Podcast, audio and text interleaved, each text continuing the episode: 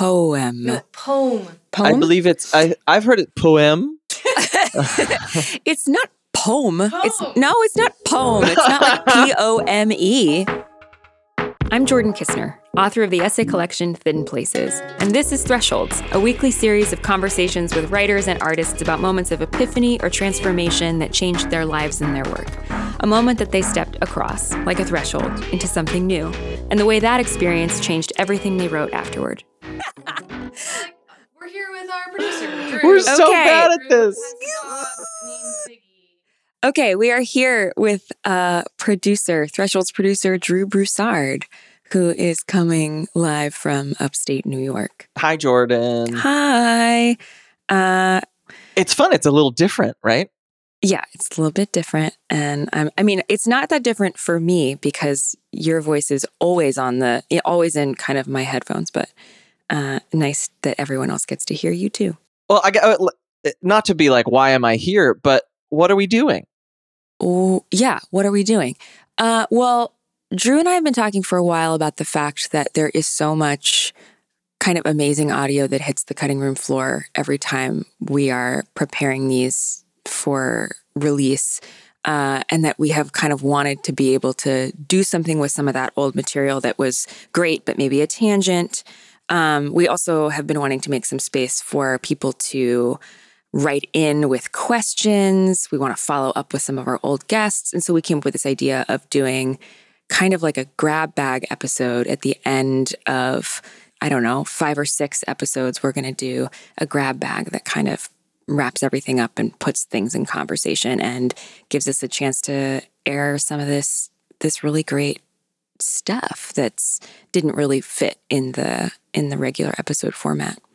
It feels like it matches our first capsule theme of experimentation too. This is kind of an experiment. We don't really know what we're doing.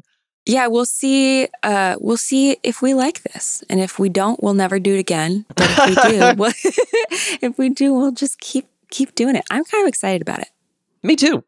Something that landed on the cutting room floor just a couple of weeks ago was, Jordan, you got asked a question that I don't know that you've been asked before on this show. Yeah, that was Sheila Heti kind of turned it around on me. That was we tend to cut parts of the conversations where someone asks me a question. Those tend not to make it to the final show. But this one was really like one of my favorite parts of that chat with her. So we thought maybe we would put it in here. Why are you interested in Thresholds? Nobody's ever asked me that question. I feel like they are, elliptically speaking, like the kind of thing that I always want to write about, the thing that I'm always kind of looking to write about, usually because I'm interested in stories about reversals or subversion. And so I'm always kind of interested in a story that turns itself inside out or turns around in some way. And the moment where that's happening, both in life and sort of technically in the essay, I think about as a threshold is one word you could use to describe a moment like that. And I'm like very attracted to that. As a phenomenon in the world and as something to try to execute on the page, but it's really hard. And so when someone asked me what I would want to talk to other writers about, I wanted to ask them about that, how they've wrestled with that in their lives and then in their practices. So wait, what was an experience in your life or a life that you heard about in which something as you turned around? Like what? I'm just curious for a tangible example of that.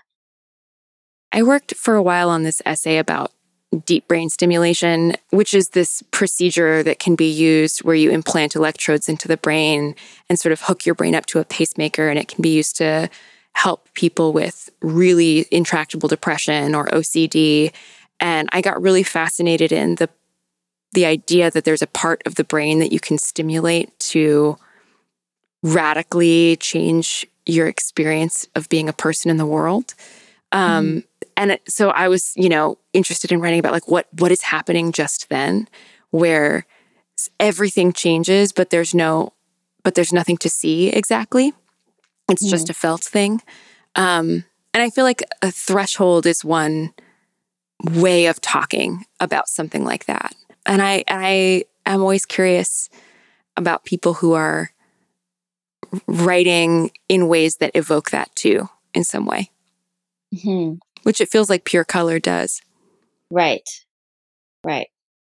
Yeah, like that's interesting, that moment that everything changes in the brain, because there is, I guess if you get down to like nanoseconds, so what's happening in my head is like, I'm like, well, is there a moment that is there a decisive moment where things do change?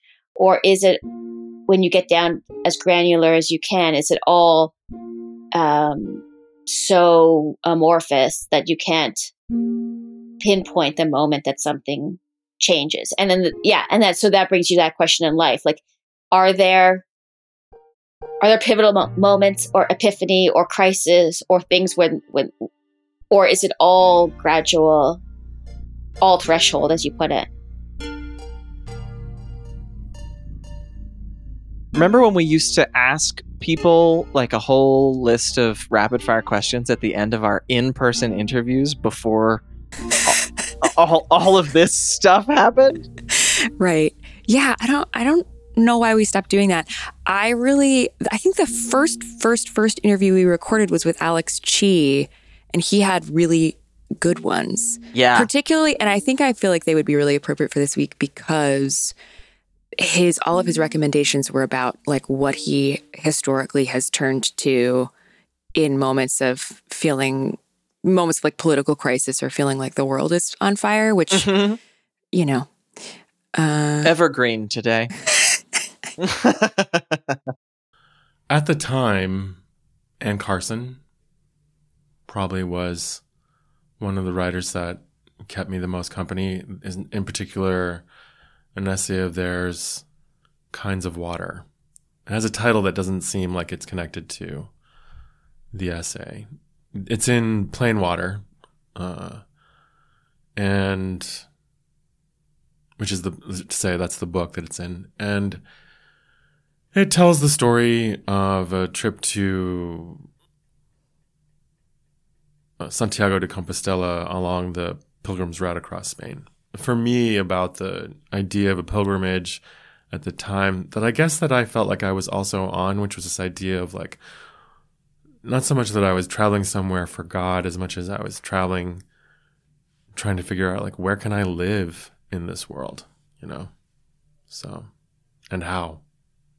So yeah, definitely. I reread that essay probably the most of anything in the decade after I found it, which I found it in like 1989, 1990, and somewhere around like the year 2000, I remember thinking like, you could read other things like on a more regular basis besides just this essay. Who else? The writing of Joy Williams, for sure. And then there's this weird kind of, what's funny, I was talking about this book with someone the other day, Teresa Hakyung Cha's Dictee, and the question was like, what do we call it? Is it a memoir? Is it a novel? It's not really any of those things. It's a kind of, it feels like has the feeling of a play made out of her life in text, but also lots of it is imagined, and the nine muses are figures inside of it, and also it's about her figuring out her relationship to the world, I guess you could say. That's the loosest description I could probably find. What about music? What do you like to listen to? Or what were you listening to then? Oh, definitely the Throwing Muses, the Breeders, and I guess we were big fans of, I was a big fan of to remember my mixtapes from the time. The Rhythmics, especially. When you're like feeling again on that threshold, who do you want to talk to? The world. Which I guess is why I became a writer. Nice. I think the whole project of writing is something that I came to with a great deal of ambivalence initially. And it was partly because I'm contrarian and people were always telling me to go be a writer. And I was like, fuck you, I'm going to choose whatever I want myself, thanks. Who knows, maybe they were right.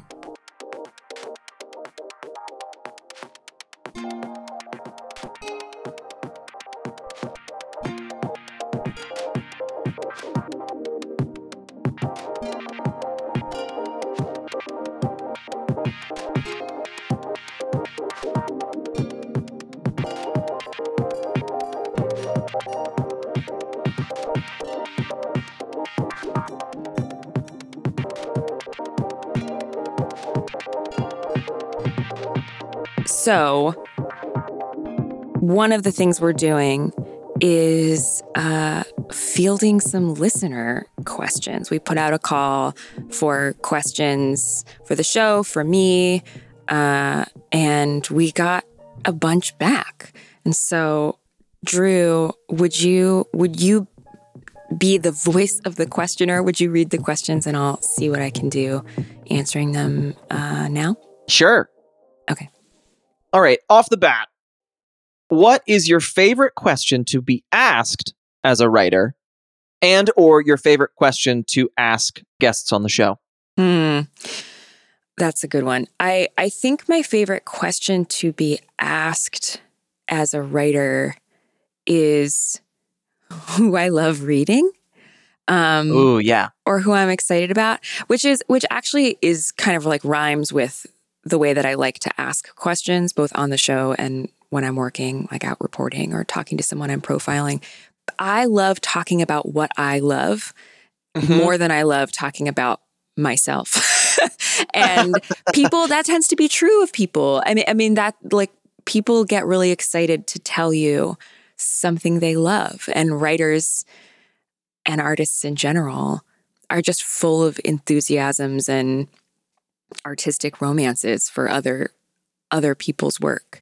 My actual favorite question that I ask every show, though often you almost never will hear me asking it because we edit it out, is what have I not asked you that maybe we should talk about? Oh, yeah. What have I not asked you that maybe what has nobody asked you yet about XYZ that you've been really wanting to talk about?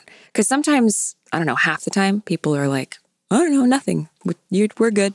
And that's great. And sometimes people have had some kind of burning, like some sort of thing they want to get off their chest. And it winds up being really cool. And I would have never known to ask about that particular thing. Yeah. It's fun. It's just nice to ask people, like you said, what they're excited about, because it can be surprising. Totally. We talk to a lot of writers, and many of them talk about their process at some point.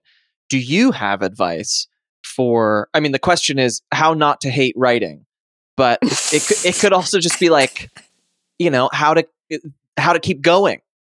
Oh God. How not to hate writing. I don't know. I mean, Drew, you write as faithfully as anybody I know. How do you keep going? Oh, I mean, I just force myself to do it. It's like, in a way that is, sometimes it does feel like it's painful, you know?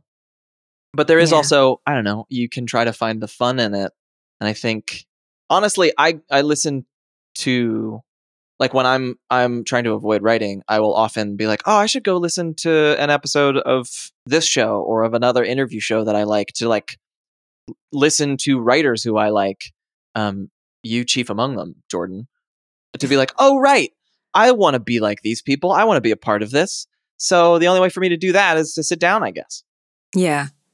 Yeah, I think that's, I mean, it feels like what trick, how can you get your butt in the chair. It is all tricks, isn't it? Okay. I like the phrasing of this question too. What poem hits you so hard it makes you sit down on the floor?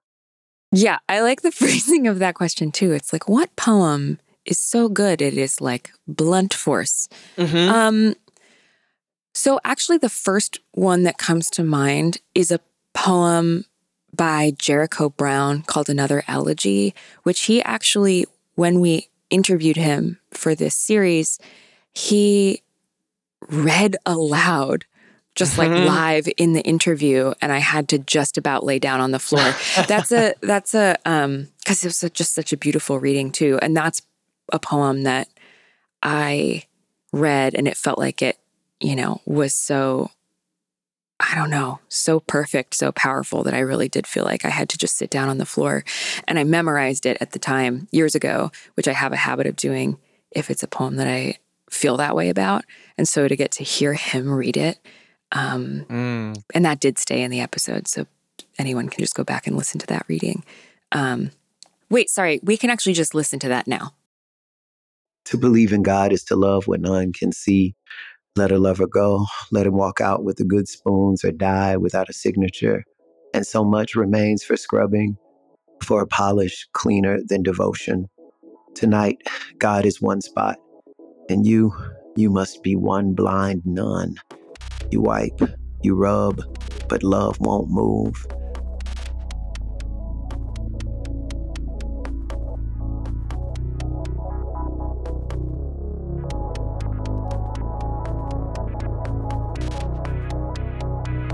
We have so many past guests on this show that are doing really, really cool things right now. Yeah. That we wanna shout out. Melissa Febos has a new book coming out on March 15th called Body Work. I've read it. It's so good. It's so good. You have a chance to still pre-order it, which is also very exciting. Yeah. We've also got Rebecca Carroll. Her memoir, Surviving the White Gaze, is really brilliant. She came on to talk about it over the summer, and it came out in paperback yesterday, March 8th. So go get that. Speaking of pre-orders, Ocean Vuong has his second poetry collection, Time is a Mother, coming out on April 5th, which I feel like everyone in the world is just wildly excited about. Yeah, I am excited to read that. I have not read it yet. We also wanted to send a shout out and some love to our pal, Suleika Jaouad. Her cancer memoir, Between Two Kingdoms, just came out in paperback. It's an incredibly beautiful book. It was a bestseller.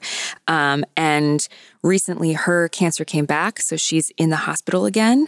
And we are sending her lots of love, and go get that book. Yeah. And that's it. We're going to take next week off to get things moving on our next slate of episodes.